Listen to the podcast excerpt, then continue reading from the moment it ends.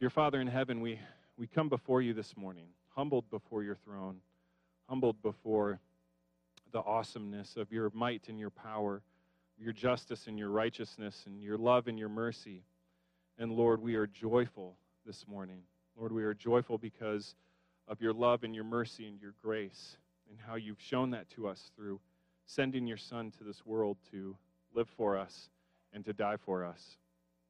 And so, Lord, we come before you to praise you for that. We come before you to thank you for that. And Lord, to show the whole world exactly uh, why we have this joy and from where this joy comes from.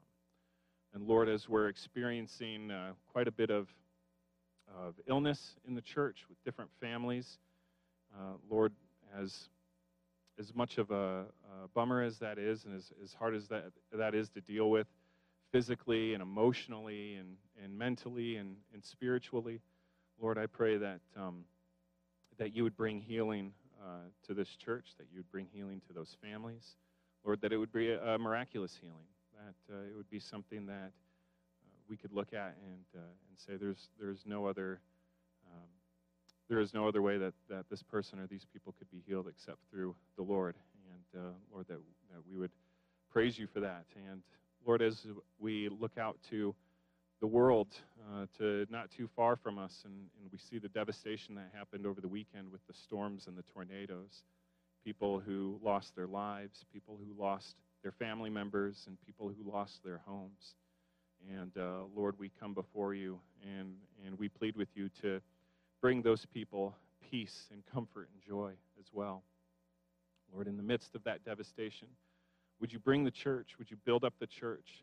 to come alongside those communities and, and to help those who are in need and to bring a joy during this holiday season uh, to those people who have experienced loss in that. And Lord, again, that it wouldn't be a, a, a joy that we could take credit for or a personality thing that we could take credit for, but Lord, that, um, that the world would, would see your church gathering together and, and bringing peace and comfort and joy to those people, and that they would know uh, that it is you and uh, Lord, that, um, that you would just use this church, use uh, the, the church as a whole, the church here in America, Lord, to spread joy, to spread your joy through this country.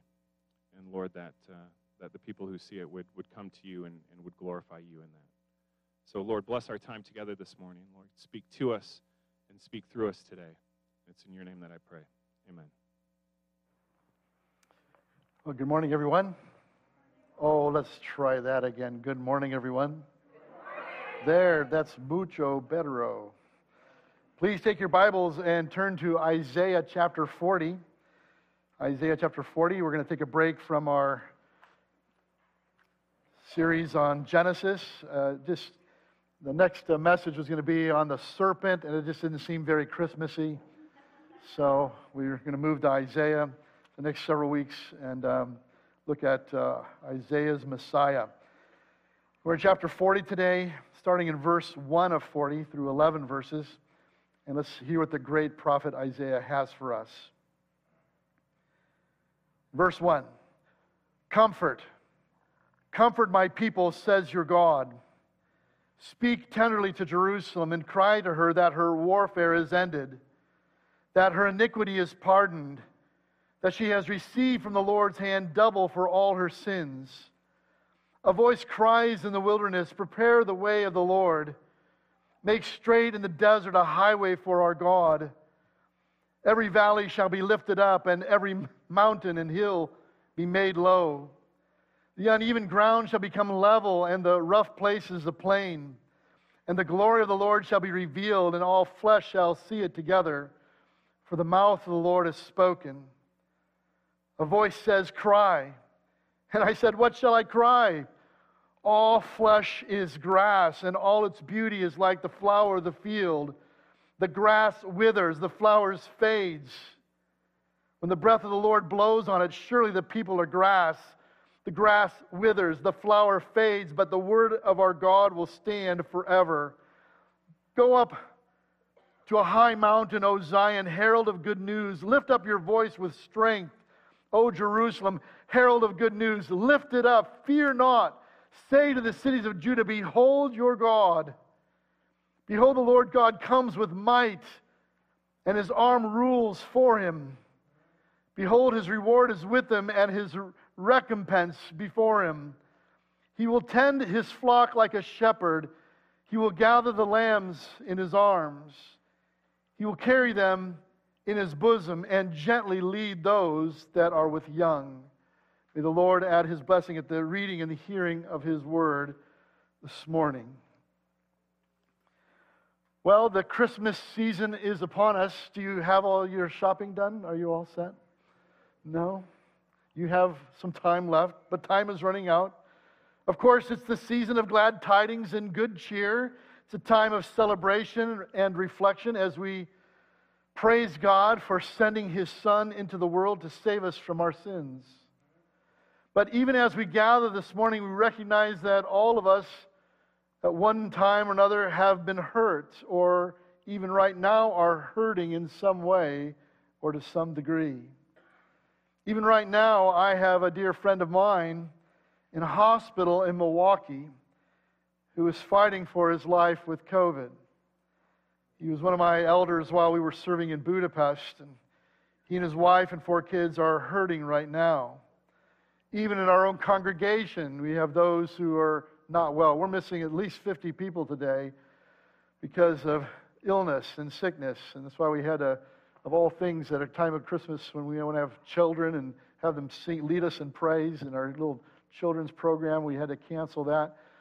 But uh, pray for our families. Pray for even Pastor Nick, who's wrestling with COVID. Um, and just, uh, just pray for restoration. He's doing very well, but they still need healing in that household, too. There's a lot going on. And then, of course, there are all those down south who endured the storms this past weekend. Hundreds of homes destroyed, lost businesses, dozens of lives lost. People are hurting. And then, even in our room here, there are those who are hurting, having suffered loss of all sorts lost opportunity, lost relationship, a lost position or lost loved one, lost status, lost health, or lost innocence, or lost purity. Even this morning, most of uh, all of us are longing to be comforted in our situation. There's a lot of pain in the world, pain brought about by our circumstances as God allows, pain brought about by other hurtful people, or in some cases, pain that we've brought upon ourselves through our own poor decisions. But here is the good news. Even as we are longing to be encouraged and comforted, He is the God of all comfort. He speaks to us with kindness. He offers us peace in the midst of our conflicts. He pours grace and mercy into our lives. We are all longing for someone worthy of our praise as we give him our full attention, as we remove every obstacle in our lives, as we see him for all that he is. We're all longing for something that endures. Even though we are beautifully and wonderfully made, we are fragile and temporary. However, his word endures forever. We are longing for good news, ultimately, that we can share. As we will see, as we proclaim the good news with maximum impact, without apology, with boldness, that Jesus is our God, that He is our coming King, that He is our great reward, and that He is our loving shepherd. In Isaiah's day, the nation of Israel had already gone through great turmoil because of their own rebellion against God. Israel was longing to be comforted after going through great crisis, and they were also longing to see God for who He was and all of His glory. This is a rare and amazing passage here in Isaiah 40 that is prophetically quoted in all four Gospels in reference, in reference to John the Baptist's role as the forerunner of Jesus Christ. Isaiah 40, verse 3 in particular. A voice cries in the wilderness, Prepare the way of the Lord, make straight in the desert a highway for our God. Again, all four Gospels quote this particular passage from Isaiah Matthew 3, Mark 1, Luke 3, John 1. Here we have John the Baptist acting as the promised forerunner of Christ, as he proclaims tidings of great joy, encouraging everyone to get ready because the King of Kings and the Lord of Lords is at hand. And even though this message was written for a people long ago, as they were waiting for Messiah, this morning we will see four truths from this passage that we are all longing for that pertain to our lives right here, right now, as we prepare to receive Jesus this Christmas season as we ultimately are encouraged to go tell it on the mountain. But before we study, let's ask God's help. Would you please pray with me? Our gracious Heavenly Father, we desperately need your help, and we long to be hearing from you more than anything else today. Oh God, we ask that you would open your word to our hearts and our minds. Lord, I just pray that we could receive it and hear it by the power of your Spirit through your word to us. Lord, we want to hear from you today, not from this speaker. We just want to hear from you. What you have to say. Move in our hearts. Change us, having spent time with you this morning. We ask this humbly in your Son's wonderful and awesome name. Amen. If you have your sermon notes outlined, here's the first truth. The first idea is simply this we are all longing to be encouraged and comforted. Everybody in this room is longing to be encouraged and comforted in this world. And the good news is, first of all, that He is the God of all comfort. That's where we start in Isaiah 40, verse 1, where we read, Comfort, comfort my people, says your God. This is God Himself speaking to us. He wants us to be comforted, not just once, but twice for emphasis. This is a clear demonstration of God's incredible, outrageous love for us. As Paul wrote in 2 Corinthians 1 3, Blessed be the God and Father of our Lord Jesus Christ, the Father of mercies, and the God of all comfort, who comforts us in all our affliction. I don't know what you're going through today. I don't know what your deal is. But He does. He knows the affliction, He knows the issues, and He longs to comfort you, even as you sit there, as you hear His truth today. He is, in fact, the God of all comfort who comforts us in all our affliction, no matter what it is, so that we may be able to comfort those who are in any affliction. In other words, God's comfort is to such a degree in our hearts and lives that it ought overflow into the hearts and lives of others around us as we offer encouragement and comfort to them so that we may be able to comfort those who are in any affliction with the comfort with which we ourselves are comforted by God. For as we share abundantly in Christ's suffering, so through Christ we share abundantly in comfort too. He is the God of all comfort.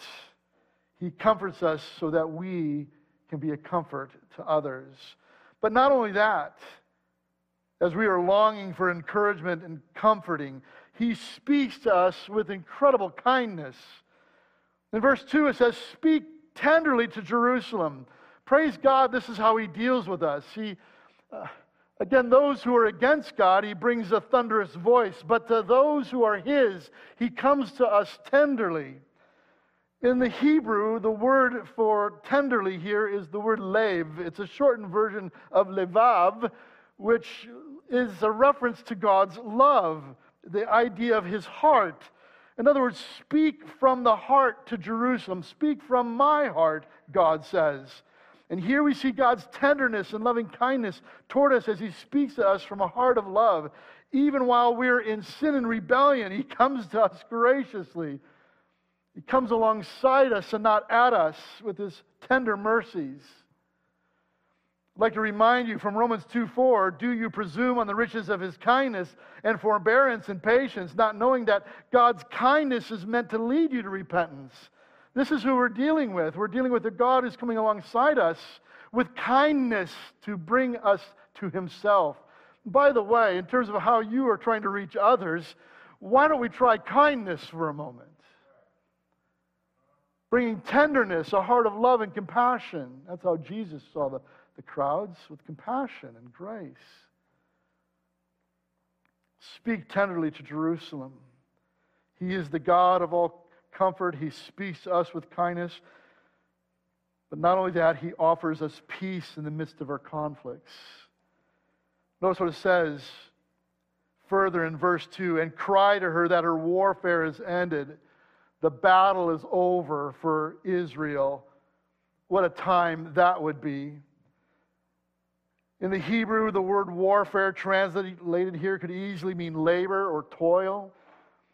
By the way, if you find yourself in conflict, right, it's a lot of work, isn't it? It's toil, it's burdensome.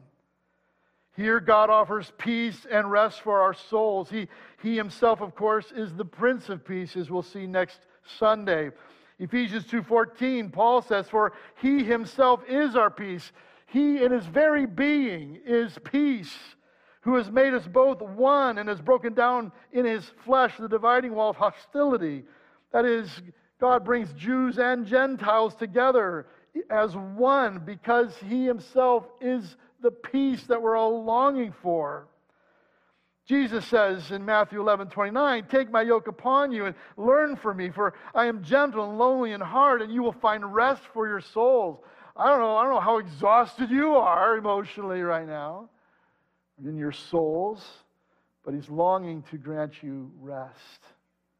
He's longing to pour peace into your world. Jesus says, For my yoke is easy, my burden is light. Oh, praise God. Just drink that in for a moment and worship. But not only that, He pours grace and mercy into our lives. As we're longing for encouragement and comfort, He comes to us and He just dumps grace and mercy into our lives. Notice what it says at the end of verse 2 Speak tenderly to Jerusalem and cry to her that her warfare is ended, that her iniquity is pardoned. Oh, wow, awesome. That she has received from the Lord's hand double for all her sins. You mean like a double pardon? Yeah. Isaiah 53 6, all we like sheep have gone astray. I don't know about you. I'm a sheep. I've kind of gone and done my own thing from time to time. We've turned everyone to his own way. That's our problem. We are rebellious sinners. But the Lord has laid on him, that is on Christ, on Jesus, the iniquity of us all. Praise God for that. All the stupid things I've done in rebellion against God, Jesus has taken upon himself and he has paid for it. That is the message of the gospel. That's why it matters. Micah 7:19 Micah reminds us he will again have compassion on us. Oh, that's what we're longing for. He will tread our iniquities underfoot. He's going to smash all the stupid things and rebellion we've done. You will cast all our sins in the depths of the sea. Well, that's like a long way down. We've got stuff that can't even go there. It's so deep in the ocean. Psalm 103 As far as the east is from the west, so far does he remove our transgressions from us. Have you done the math on that idea? How far is the east from the west? Uh, okay, long, long ways. Isaiah 118. Come now, let us reason together, says the Lord. Though your sins are like scarlet, they shall be as white as snow. Oh, washed as white as snow. Though they are red like crimson, they shall become like wool. This is what God has purposed to do on our behalf. We haven't deserved it. He has poured out His grace and mercy into our lives by his sheer kindness toward us. And notice it says that she has received from the Lord's hand double for all her sins. It's a double portion. It's mercy upon mercy. It's not just mercy, it's mercy and, by the way, mercy. It's grace upon grace. He has basically dumped a whole boatload of mercy and grace into our lives. John 1:16, John writes, "For from his fullness, that's the fullness of Christ is, we have all received what? Grace upon grace." I don't know about you, but I don't deserve any of that. I don't deserve any grace, let alone grace plus some more grace. Ephesians 1 7, in him we have redemption through his blood, the forgiveness of our trespasses, according to the riches of his grace, which he lavished upon us in all wisdom and insight. Big bucket of grace dumped on you. Sign me up for that. Why? Because I need all I can get. So do you. He pours grace and mercy into our lives. I don't know about you, but that should encourage your heart. That should bring you comfort. But not only this, we are all longing for someone worthy of our praise, aren't we? Aren't we all longing for someone worthy of our praise? I mean, we look out in the media, right? Is there anybody out there that is really worthy of our praise? Not, right? Look around. All of us are longing for a hero, right? Of course, uh, our culture, we're totally obsessed with action heroes, you know, the whole Marvel comic industry. You know, we need Captain America to come save the day. Or our sports heroes, right? Well, the first case, they're fictitious. In the second case, they all fail and mess up too. They're not worthy of our praise ultimately. We're just longing for someone worthy of our praise. But those real heroes in our lives seem so few and far between, those who we might long for. But ultimately, it's found in Christ. What should we do about it? Who's this worthy one of our. Who is it? Well, first of all, we should be giving our full attention to him. As we give him our full attention, notice what it says a voice cries, verse 3 in the wilderness, prepare the way of the Lord. Here we are called to prepare the way for the ultimate hero, that's Jesus. And it's interesting, the word prepare here in the Hebrew is the word panah. If you were here last week, we talked about the idea of being face to face with God. That is, in the Hebrew, panim panim, the root word being pa, which has to do with the nose. Nose to nose with God. Here we're being called to turn our attention to, that is, to turn our face to, to turn our nose toward Christ, to face Him, to turn back toward, to put your nose to. That is, to prepare the way of the Lord. Hebrews 12:1 says, "Therefore, since we are surrounded by so great a cloud of witnesses, let us also lay aside every weight and sin which clings so closely, let us run with endurance the race that is set before us, looking to Jesus." Yeah, turn your nose towards him. The founder and perfecter of our faith, who for the joy that was set before him endured the cross, despising the shame, and is seated at the right hand of the throne of God. Our problem is we're looking everywhere else but Jesus. We need to turn to Him. Prepare the way of the Lord. Give your attention, your preparation, your mind toward Him. Secondly, here, as we remove every obstacle from our lives, the passage goes on, make straight in verse 3 in the desert a highway for our God. Every valley shall be lifted up, every mountain and hill be made low. The uneven ground shall become level, and the rough places a plain. Uh, what was the main message of John the Baptist? Remember, what was his main message as this voice was crying in the wilderness? What was it? Repent, right? Repent, which literally means turn around. It means to do a 180. Years ago, I had a gal tell me, Yeah, you need to do a 360. No, it's a 180. It's a 180.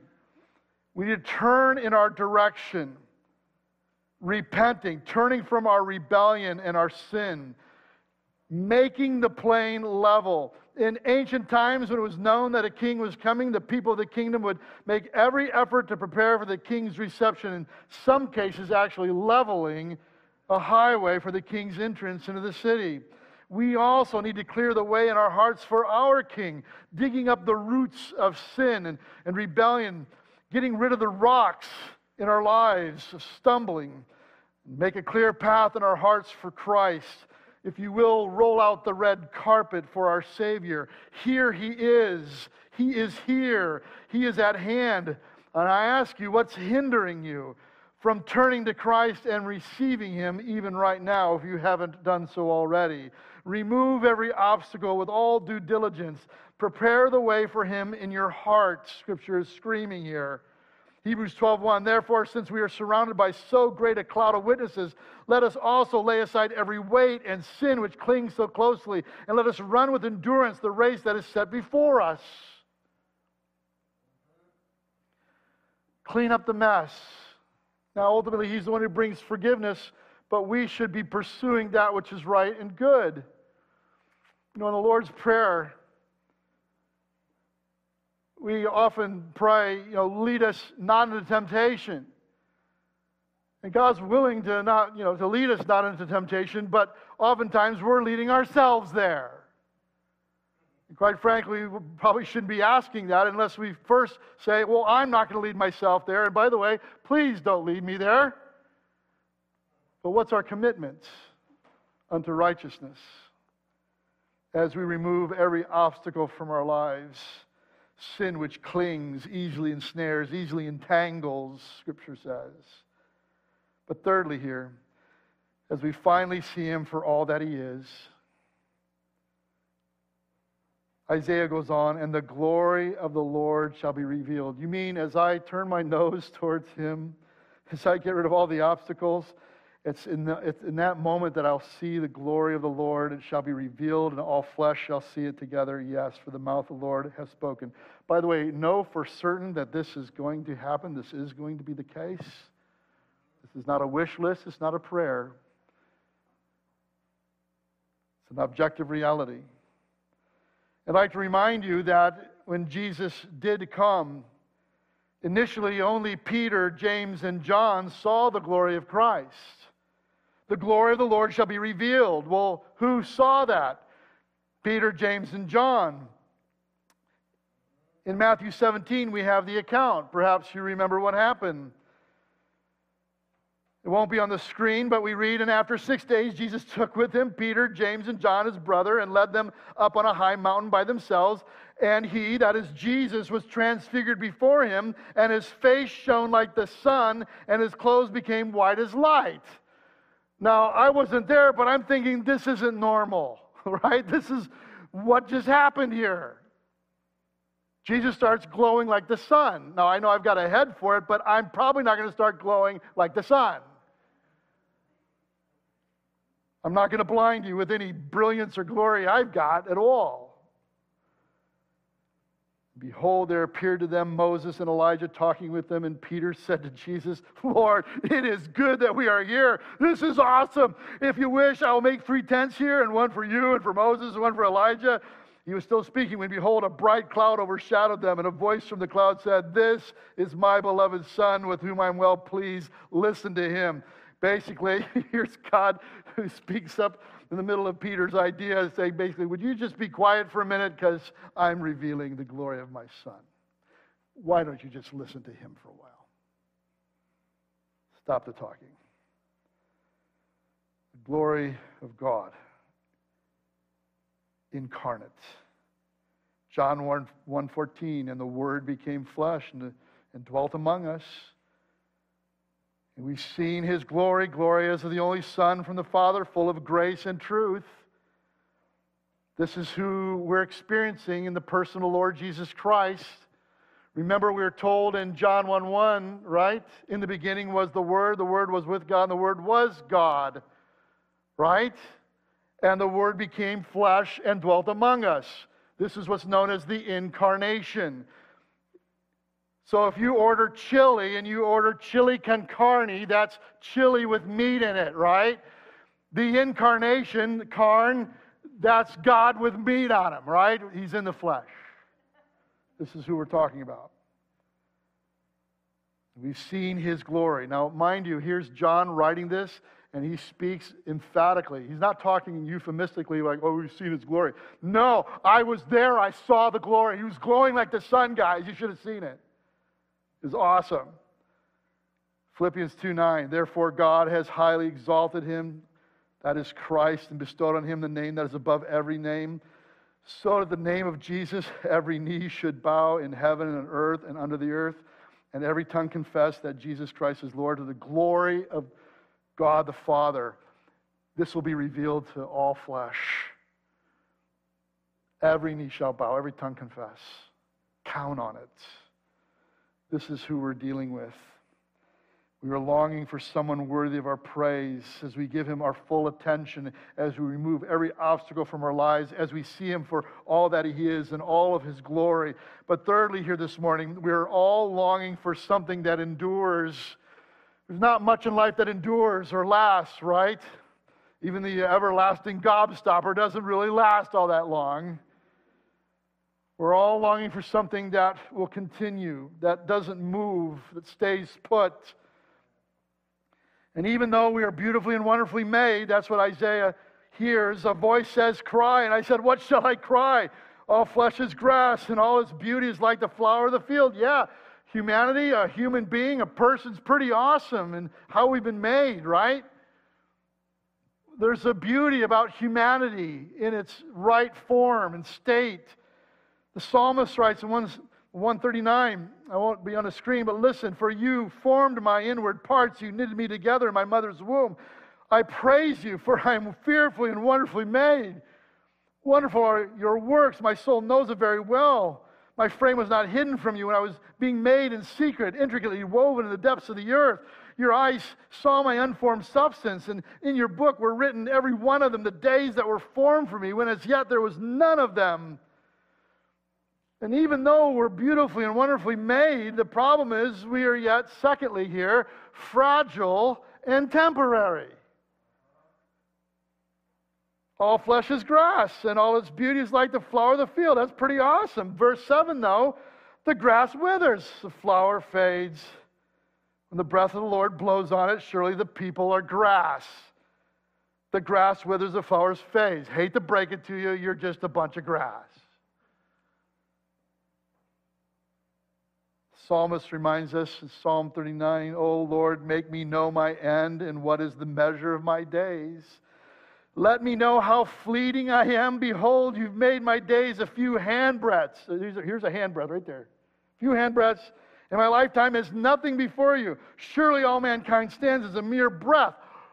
there it is. Understand how fleeting we are. And even though we are beautifully and wonderfully made, we are fragile and temporary. You'll be leaving the planet one day. We're all longing for something that endures.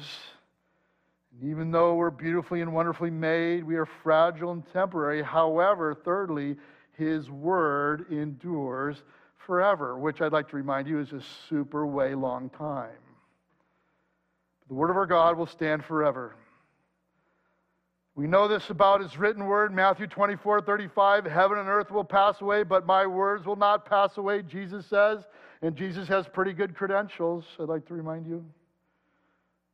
1 Peter 1:25 but the word of the Lord remains how long? Forever. And this word is the good news. This is the gospel, the good spiel, the good story that was preached to you. Psalm 119, 160, the sum of your word is truth, and every one of your righteous rules endures forever. Again, that's a super long time. Did you hear that? The sum of your word is truth and it endures forever? The sum. If I take all of the Bible and I add it up, it equals what? Truth. Now, this Thursday, I'm giving a final exam up in an Old Testament class up on Cornerstone University's campus, and there'll be some true false questions. Now, how much of, a, of the question, and the true false question, it has to be false for me to mark it wrong, is false. You know, how, how, how am I going to do that? How are the students going to look at these things? How much has to be false for the statement to be false? Any part of it, right? Any part of it, there's any part in it that's just false, then I'm going to, they're going to have to say, well, that's false. And that would be the right answer if any part of it is false. But here we have a statement that the sum of thy word is truth. In other words, when I add it all up, it equals truth, which means there can't be one thing in here that's not true. It's completely 100% true. Nothing false in it. So on your exam paper, God's word equals what? Truth. And by the way, this truth endures forever. It's not just for five minutes or while you're listening to the message and then you walk out of here and God's word stops somehow. It goes on, it endures. Praise God for that.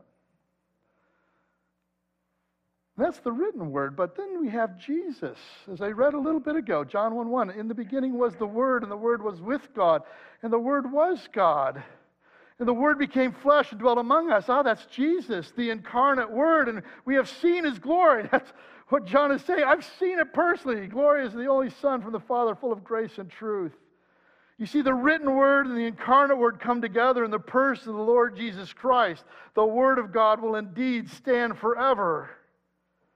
As a matter of fact, Jesus says it's all going to be accomplished on top of it. Matthew 5 17, Jesus says, Do not think that I've come to abolish the law of the prophets. Don't think I came to, to smash that down. I've not come to abolish them, but to fulfill them. For truly I say to you, until heaven and earth passes away, not an iota. That's the that's the basically the smallest letter in the Hebrew alphabet, not a dot. That's the smallest mark. Will pass away from the law until all is accomplished. So, how much of this is God going to accomplish through Christ? All of it, to down to the letter and to the smallest mark. Oh, it's like He's God or something. His word endures forever, and, and all will most certainly be accomplished. But lastly, don't miss this today. We are all longing for good news that we can share. Aren't you longing to tell something good, you know, people good stories? You hear something awesome, you go, man, I can't wait to tell that person that thing. Uh, we got news recently. My middle daughter is expecting a uh, baby boy, going to be due in March. So well, I want to tell everybody about that because that's awesome. Yeah, right. Another arrow in the quiver, right? That's cool. That's awesome. We praise God for that. We all have things that we want to share that we're excited about. But you guys, there's really nothing more exciting to talk about than Jesus. We're all longing for the good news that we can share as we proclaim, first of all, this good news with maximum impact. Unfortunately, sometimes we have good news and we're not talking to the right people or anybody about it. and we're not uh, maximizing our impact for the account, for what we want to share. Verse 9 says, Go on up to a high mountain, O Zion, herald of good news. Good news, there it is, the good news, the good story, the gospel. Go up on a high mountain. Don't, you know, don't go in your closet. Don't, you know, don't go in your car and start shouting the good news. That's not going to be effective. Go on a high mountain and proclaim it, would you? And do so, secondly, here, without apology. Lift up your voice with strength. You shouldn't be mumbling about this. Oh, yeah, I follow Jesus. Yeah, I'm a Christian. No, man, no, I'm a Christ person. I follow Christ. And uh, without apology, this is who I am. This is what I'm about. I remember a long time ago, uh, back in my State Farm days, you know, I was still, you know, wrestling with my faith and, and uh, trying to, you know, figure out what it means to be a business guy and, and, uh, and walk with Christ. And, and uh, I had an important appointment coming. A guy was going to come in, and I was going to talk to him about his insurance. And he was a big business owner. And I, I remember I had my Bible on my desk at my office, and I knew this guy was coming in. So I took my Bible and I put it on the floor because I didn't want him to think I was some kind of a crazy fanatic Christian guy. And you know what? The Lord was not going to let me deal with that that way. And by God's grace, He dealt with me. And uh, I felt after the guy came in and you know, I talked to him and he left, and I looked down and there's my Bible on the floor. And uh, I said, Father, forgive me. I'm sorry. I, uh, I will never move my Bible for anyone ever again without apology. This is who I am. I'm a Christ follower. You walk in my house right now, the first thing you see was you walk in the door is a big, ginormous Bible on the table, because that's, that's what we're about. We're about following what he has to say. As you proclaim the good news with maximum impact, without apology, lift up your voice with strength, O Jerusalem, herald of good news with boldness. Thirdly, here, lift it up, fear not, it says. Don't be afraid. In fact, Scripture and other accounts tell us that uh, He'll give us the words that we need to say. But what are we talking about? What are we lifting up with boldness, without apology, from a mountaintop? What are we talking about? Four things here, don't miss it.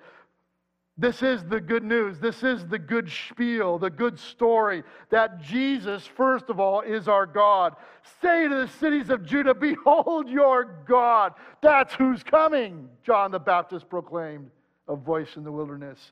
Behold your God, God incarnate. Jesus is our God, but not only that, he is our coming king. Behold, the Lord God comes with might, and his arm rules for him. If he's ruling, he's coming as a king with might and power and ability. Not only does God come with love, but he comes with the ability to do something about his love in all power. But thirdly, he has with him a great reward. He is, in fact, our great reward. Behold, his reward is with him and his recompense before him. He brings to us all that we're longing for in terms of fulfilling all our deepest needs and desires and longings. That's who he is. But don't miss this. As he comes, he is our loving shepherd. Now, I find this interesting as we behold our God who comes, who is ruling. So he's the king, but at the same time, he is the great shepherd. Notice the contrast the king and the shepherd. He will tend his flock like a shepherd. He will gather the lambs in his arms. He will carry them in his bosom and gently lead those that are with young. Beautiful truths. Don't miss these four things that he brings to us as our shepherd. John 10 says, I should say, Jesus says in John 10 that those who hear his voice are his sheep.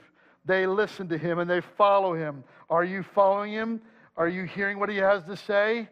What will he do? He will tend his flock, it says. He wants to tend after you. I don't know about you, but I need to be tended sometimes, tended to. As I wander off and do my own thing, and God comes on and says, Hey, over here, over here, hey, you, over there.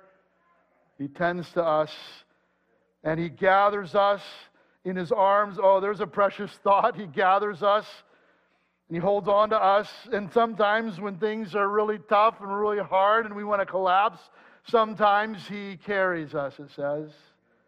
He will carry them in his bosom. This is our King who yet shepherds us, carrying us, gathering us, tending to us. Don't miss this as he gently leads those that are with young. Where did we start? We started with comfort, comfort my people, and we find ourselves back at this comfort again as he comes as our great shepherd to tend to us, to carry us, to hold us as he leads us gently. Praise him for how he gently leads you it could be a lot more difficult. But He's gracious. What do you need to be comforted with today? Where do you need to be encouraged? We're all longing to be encouraged and comforted. We are all longing for someone worthy of our praise. We're all longing for something that endures. We're all longing for good news that we can share. You know, I haven't heard the good news about my friend yet, but let me, let me brag about my friend over in Milwaukee who's in a hospital bed that I was texting with this morning, who's wrestling, struggling with his life. He's a little bit younger than me, but this, this guy's an awesome, he's an awesome young man. Married, bunch of kids, lovely family. He was my elder over in Budapest when we were serving there. And uh, this guy, he, uh, he, played, he played quarterback for Army. Did you watch the Army Navy game? This guy played quarterback for Army. He, he's a stud, he's, a, he's an athlete. And now he's in a hospital bed and he's, he can't breathe. But here's what I know about my friend that I know that his Savior is tending to him as his wife, you know, shoots out Facebook posts, please pray. And as she's calling for prayer, she's saying, But I know my God is good.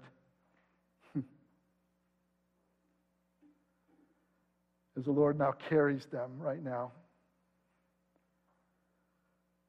As I try to send encouragement to him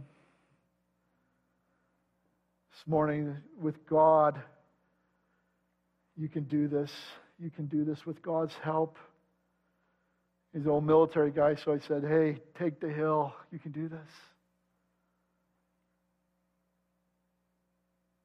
Praise God, we're not left alone. He longs to comfort us, to encourage us with whatever's going on in our world. Why? Because He's the one who encourages and comforts. He's the only one who can. He's the one who is worthy of our praise. His word will most surely endure. He is the good news that all of us can share. He's got all the answers. His word is completely true. The only question is where are you today? Have you turned to Him for the comfort that you're longing for? Well, I want comfort, but I don't want Jesus. Well, that's not going to work. He's the God of all comfort. Turn to Him and find what you've been longing for.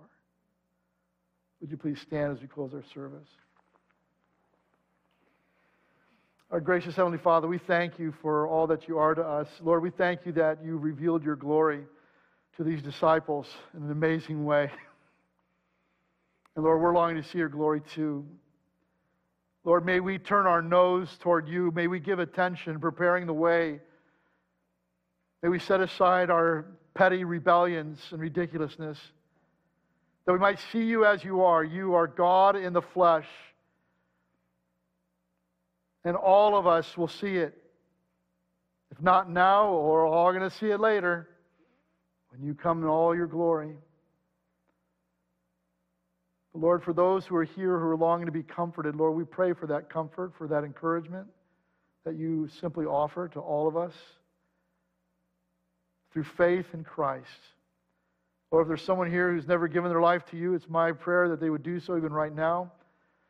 They would acknowledge their rebellion before you and repent. They would turn from the direction they were going in rebellion and turn to faith in Christ. Simply inviting you into their heart and life, even right now. Dear Lord Jesus, please forgive me. I want you to come into my heart and life. I want you to change me, make me a new creation. Thank you for dying for me. Thank you for paying for all of my rebellion and taking all of my sin upon yourself. Thank you for washing me whiter than snow, removing my sin from me as far as the east is from the west, casting it down into the deepest sea, freeing us evermore. Lord, may we proclaim this from the mountaintops that you are our God. May we do so boldly, without apology, without shrinking back, knowing full well all that you are to us, that you are our God. Behold your God. You are our God. You are our great shepherd. And even now, you're holding us. In some cases, here in this room, you're even carrying some here. I recognize that. But Lord, you long to speak tenderly to us and to lead us and guide us tenderly. Oh, thank you, Lord. Thank you for your outrageous care for even us. We haven't deserved any of it as you have dumped and poured grace upon grace, mercy on mercy on us. So, Lord, thank you. Thank you for all that you are. Thank you for all that you've done. We want you to receive all the glory, all the praise this morning, especially as we move closer to this Christmas season. Thank you, Lord. We pray all this your son's wonderful and awesome name. And all God's people said, Amen. Well, thank you so much for coming. Have a fantastic week.